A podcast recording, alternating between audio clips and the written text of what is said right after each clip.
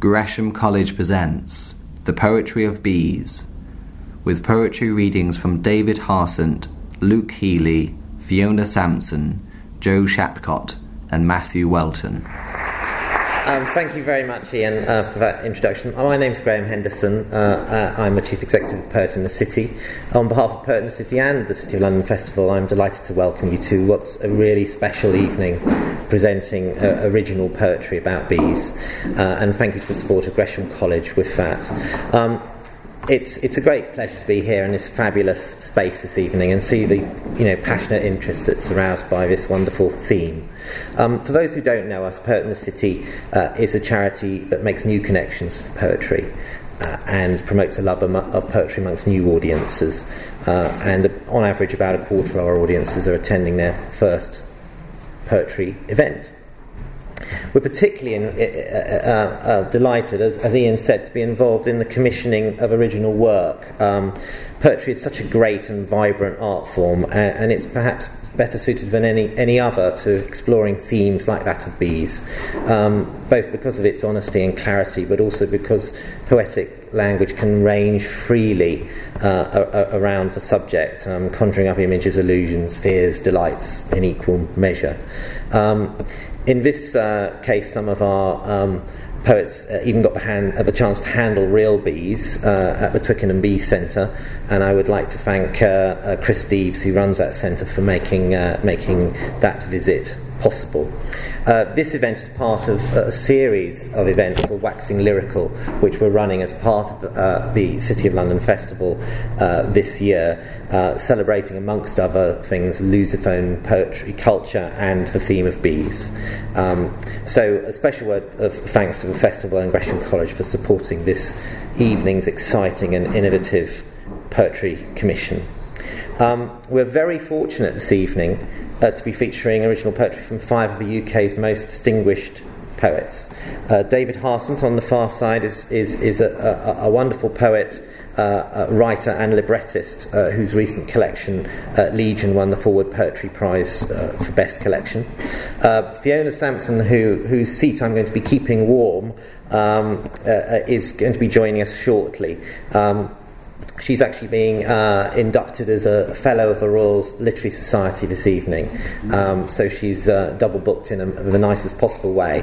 Um, and she's going to hot foot it here uh, in, a, in a moment uh, uh, and uh, hopefully in time for her to do the reading in a little while. Um, she's a, a, wonderful poet, expert on creative writing and healthcare, and has been the editor of Poetry Review since 2005. Jo Shapcott, who's sitting in the middle uh, here, is, is, also very much loved poet. Uh, won the Forward Prize for Best Collection in 1998, two time winner of the National Poetry Prize. Um, Matthew Welton, um, uh, sitting next to Joe, uh, is an unusual and exceptional, exceptional poet whose Book of Matthew uh, is notable for its experimentation with structure and form. Um, so we look forward to hearing his poems tonight as well. And finally, uh, last but not least, Luke Healy is an enormously talented up and coming British poet whose recent work uh, included a poem paying tribute to the rock band Pink Floyd, uh, which we featured at a, at a previous event. Um, uh, as you'll see from your programme, I'll be reading in, uh, as it were, reverse order, starting with Luke and ending with David. Um, so, um, without any further ado, ado, I would like to uh, welcome our first poet of the evening, uh, Luke Healy, to read his suite of bee poems.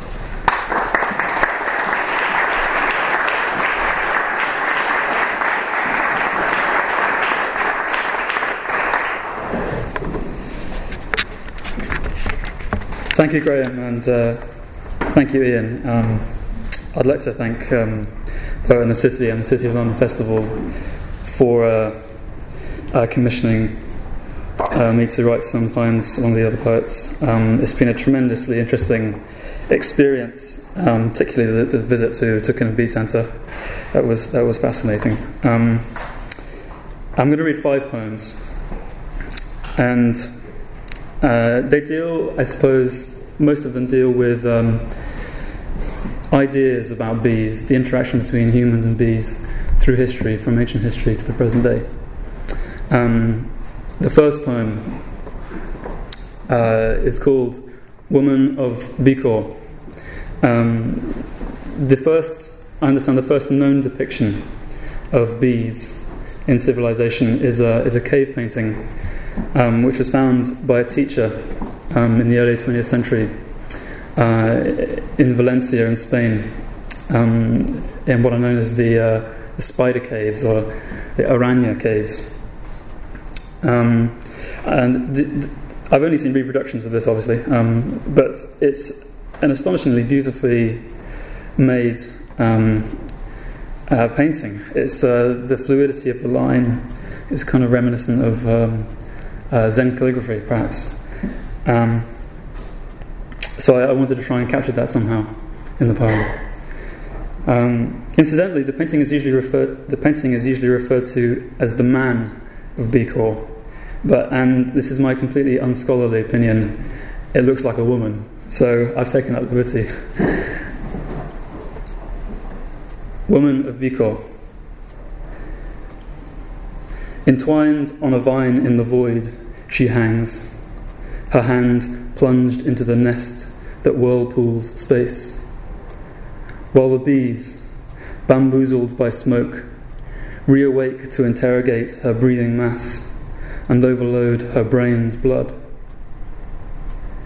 Fingertips on the broken comb, she utters the swarm charm, lip flicker passed down to hold off the swirling volts, each of them daubed on the spider cave's wall in a stroke that effaces the maker and leaves her in hematite, silhouette languid as the trophy she hands to mouth. Um, hi, good evening, everyone. Um, really, really lovely to be here. Big thank you to um, to the City of London Festival and to um, Poet in the City for asking me to take part in this. Um, we've been asked to um, talk a little by way of introduction to the poems that we've come up with this project. And the six poems that I ended up writing kind of, um, as, as, I'll explain in a moment, went together in such a way that um, they follow on one from another. So what I'm going to do is I'm, going to get the talking out of the way first, or the kind of the um, the annotation the annotation out of the way, talking the, the, the explanation or whatever you want to call it, the introduction, and then and so then when I start doing poems, there'll be no stopping me, and and um, and it will just be poems. Um, it was a, a poetry reading um, towards the end of last year when um, I was chatting to Graham. and He mentioned um, that Poet in the City was getting involved in this project, and I'd done um, one of their events with them a couple of years ago and really, really enjoyed it and, and liked working with them a lot, liked the way that they did things and was very pleased to be asked to do something else. And um, when Graham first mentioned um, bee poems, I, I, kind of I've got a, I'd already got one. You see, I, th- I think I, I, felt I felt like I can do this um, because um, in, in my first book there's a poem called Writing Twenty One, which begins the bees all morning contemplate how slow things are and hover off above the hills in Rafi's thoughts. Those bees, thinks Rafi slowly, move their minds like mud. And part of me, I, prob- I guess, probably figured that if I'd done it once, I could, I could do it again. Um, which you know might sound canny, but is it's it's foolhardy, I promise you. Um, and I, I, guess I proceeded by um, trying to find out about bees, and I went to the the science library um, on, on the, the, campus of the university where I work and got out like tons of books about you know the social life of bees and, and all those kind of things. And um, and found it uh, we, we've, we've only just all turned up this evening and haven't done a kind of sort of chat before so I'd like to catch up with the other people about how they found this. But um, it was really difficult um, taking things that I'd read in a book and then trying to take this material and and poem it up, so to speak. It, you know, it kind of it had already been done, and um, and I made lots and lots of notes for a good few months actually, and was hitting my head against the wall. Um, so I kind of decided to perhaps depart from trying to reproduce these kind of factual science books in, in, in regular meters or whatever. And um, thought I'd try and use a, um, a kind of, some, some of the kind of forms that I use in, in a lot of things I've been writing for the last few years. And a lot, and I, and I figured some of the, the forms that I tend to have written a lot of my recent poems in um, might lend themselves to ideas of bees because I, I use the I use the number six quite a lot. So I tend to write things in sets of six, um, and, I, and I so a lot of these poems have um, that they a lot of the poems I write I write in groups of six poems. Um, a lot of them have um, six feet in each line, um, six beats in each line, if you like. Um, and I, I figured those, that might translate, you know, to the idea of um, a bee, a creature with six legs, and which lives in a, a six-sided which cell and honeycomb, and so on. And and I and I began a couple of, and so I thought I'd write six separate poems in that kind of form, and began it. But but and I had two that I was quite happy with, but I think there was, to me, a sense of that. That you know, sometimes you're doing something, and it, and, it, and I liked them as poems, but they didn't really fit what I wanted to do for this. They had, um, they what's the phrase? They had a they had a certain syrup, but they didn't pour. I think they, you know, they kind of weren't really what I wanted to do. And I moved on to, I think the third one that I was working on, and it was built around the phrase "a swarm of bees," and suddenly that kind of opened things up for me, and I felt that I'd hit my groove a little bit, and then proceeded to use that as the starting point. So I'm going to describe to you how um, I suppose the process of writing this set of poems, which became its form, worked out, and then I'll launch um, straight into these um, poems. So it's it's called um, poem in six sections.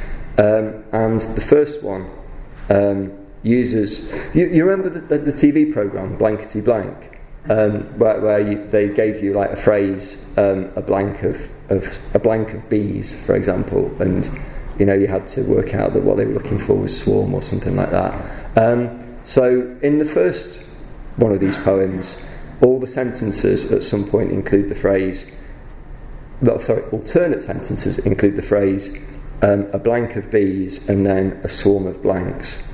Um, the second poem, all the sentences use a swarm of blanks.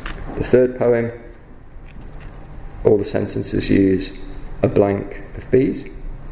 The fourth uses a blank of blank, and I think I'm probably pulling the wool over somebody's eyes because there's no swarms in that and no bees in that either but I seem to have got away with putting it in. The fifth one is a bee of blanks, but there's only one sentence there, but you know, still every sentence in that section has a bee of blanks in it, and finally, number six has um, a blank of swarms.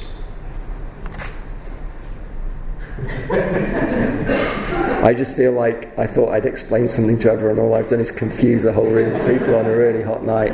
Um, here we go. Um, poem in six sections. One. Out in the hills, a storm of bees colours the dusk. A swarm of termites tessellates its mind with mine. A scheme of bees impersonates a scheme of sludge. A swarm of what it means to let sludge fill your guts swoops through my thoughts like thrushes from a square blue sky. A spurt of bees creates a space where language lures me into finding words for what it means to find words of no use. A swarm of swine shares out the wine I'd thought I'd save for lunch. A crease of bees comes home. A swarm of murmurs squirms around my mind all night. A burst of bees includes me in its weekend plans. A swarm of means finds reason to prolong my sleep. Thank you, City of London Festival and poet in the city, for calling up the bees. Um, perhaps the most singular fact I learned about bees was that these days um, they don't really survive outside the managed hive. So that the, the wild honeybee is, is more or less a thing of the past, which brings into focus, or brought for me into focus, the role of the beekeeper very strongly. And a special thanks to Chris at the Twickenham Bee Centre, not only for introducing us to the bees, but for training up lots of beekeepers. Apparently, many, many, many people want to be trained these days, which is good. Um, I want to mention a, another particular beekeeper, um, a man called Amos Root from Ohio, who wrote an amazing book, I think beekeepers still use it, called The Cyclopedia of Everything Pertaining to the Care of the Honeybee, Bees, Hives, Honey, Implements, Honey Plants, etc. Published in 1910, 100 years old this year. Um, my six poems, and I, I, wanted to do six for the hexagon, like you find in the honeycomb, uh, are a narrative really, and um, they're from the point of view of a woman. The story begins when her man leaves the house for good, and she, as a result, becomes a kind of beekeeper.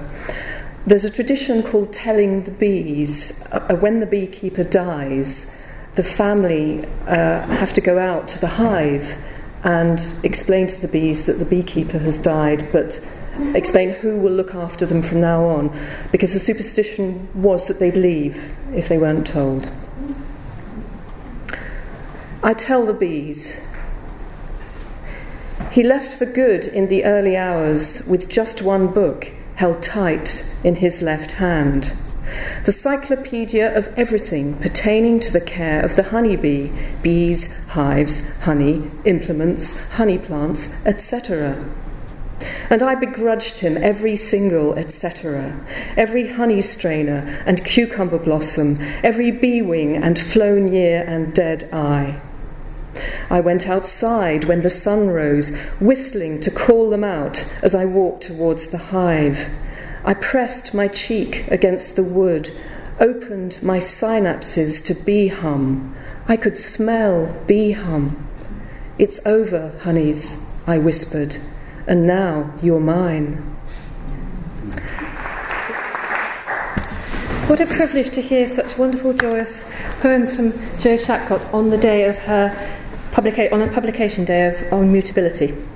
Um, like everyone else, I'd like to thank the festival and the City of London um, Poets in the City very much for this commission, which um, I feel a little bit of a um, spy or not quite an agent provocateur for because um, I live in the countryside and I live in a village which is currently obsessed by beekeeping. There are only 200 of us. So this year has been about first build your hive, and next year is about, I guess, catch your swarm.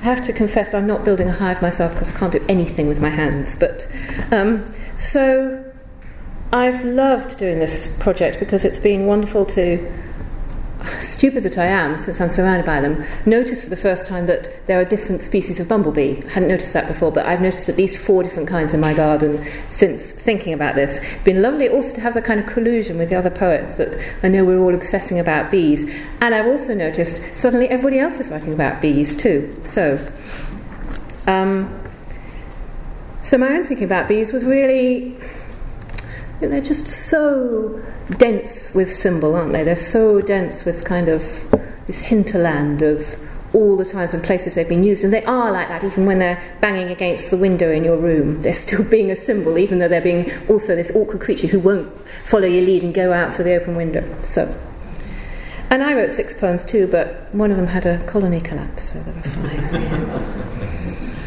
Swarm, winter bees, swarm. Very deep, very mobile, the swarm song sounding in my chest.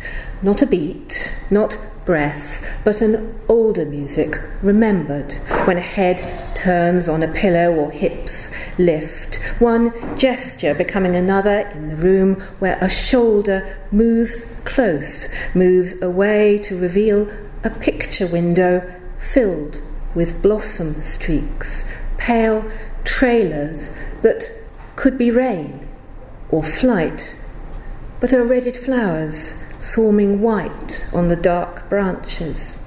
The plane overhead shaking the window's double panes. Škocjan, which is a village in the limestone region of Slovenia. Škocjan.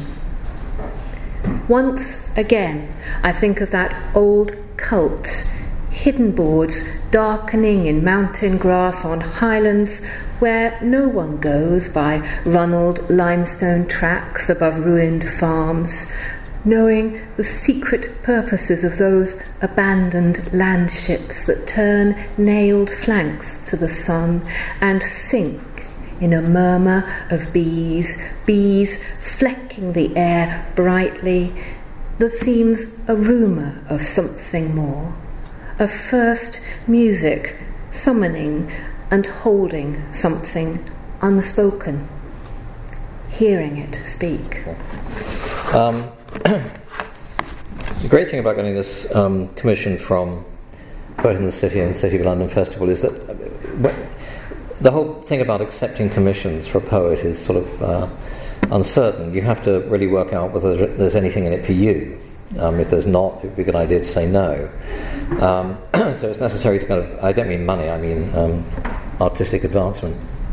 Um, and uh, so I, I, sort of thought about this for a while. That's very kind, thank you. I thought about this for a while, and um, my mind started working, and I started um, moving towards bee poems. So it was apparent that there was something in it for me, and I'm grateful. Um, I don't normally say much about I don't normally like to say much about poems before I read them, but since you haven't got the text and since there's no chance of your laying hands on it, um, there are a couple of things I probably ought to say just briefly, um, and I'll say them about each poem uh, before I begin to read the sequence of five. Um, the first poem is called The Queen and the Philosopher, and um, it has to do with Democritus, who did in fact ask to be buried in honey. Um, the Greeks were sort of rather interested in bees. Um, Aristotle got it completely wrong, but he was nonetheless very interested. Um, and uh, so that's really all there is to say about that poem. The second is called The Apiarist Dreams of the Queen. Oh, I should say that uh, when Graham said, Is there any aspect of bees that you'd like to concentrate on so I can steer other people away uh, from that? I, I instinctively chose the Queen without really knowing anything at all about bee husbandry, um, and discovered later, only later, that the bee does pretty, the queen bee does pretty much nothing but lay eggs. Um, she is in effect a sort of uh, a sort of brood bee. Um, but I did know. The only thing I knew was that when the the queen makes her nuptial flight, the drones who mate with her are disemboweled. Um, by the sex act, and I thought there must be a metaphor in that. Um, Anyway, in the Apiarist Dreams of the Queen, there's um, talk of dancing, and I'm sure you know about the dancing bees. In fact, Sylvia Plath's father, Otto Plath, wrote a book about the dancing bees. And um, in case you don't know, I'll just say incredibly briefly that uh, when a bee finds um, a source of pollen, it will return to the hive and do a little dance which will tell the other bees where the, the pollen is. The dance virtually says, excellent pollen in that direction, guys. And it, and it sort of tells them how far they have to go as well. Um, and they set off and they make this judgment by the sun. And as they fly, and it will be up to about three miles, um, they adjust for the fact that the sun is actually moving.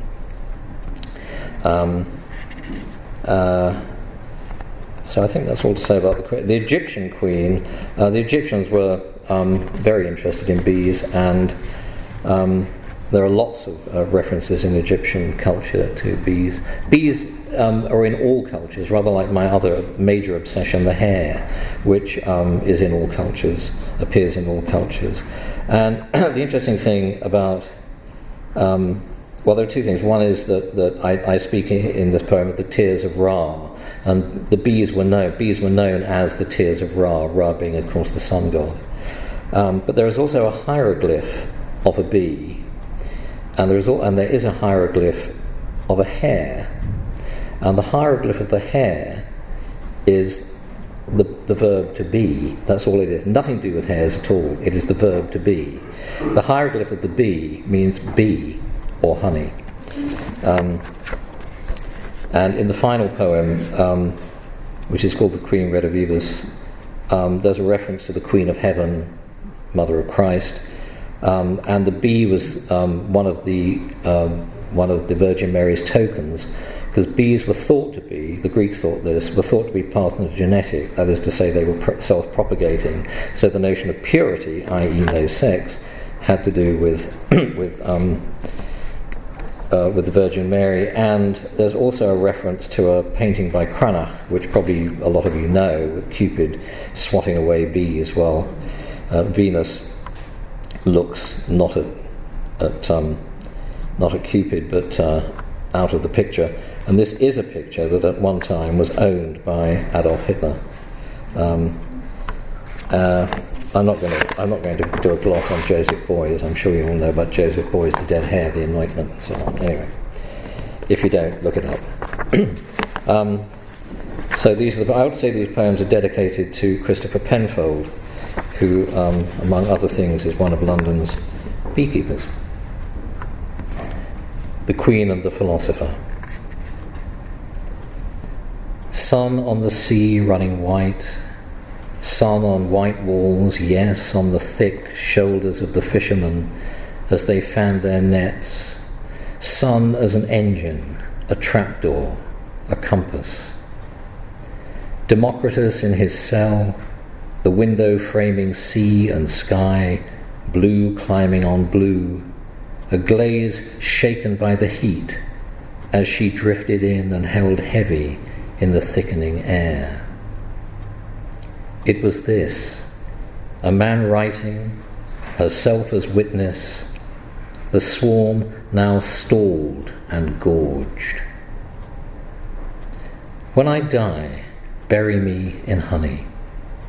Fill an amphora three times my height, five times my bulk, then let me down into it gently, a long, soft glide.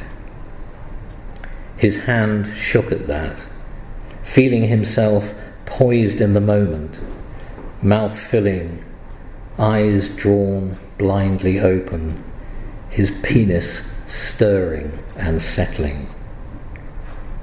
Noon in the sculpture garden, they hung with the lightest of touches from the outstretched marble arm of the goddess Athena. For all information, please go to our website at www.gresham.ac.uk.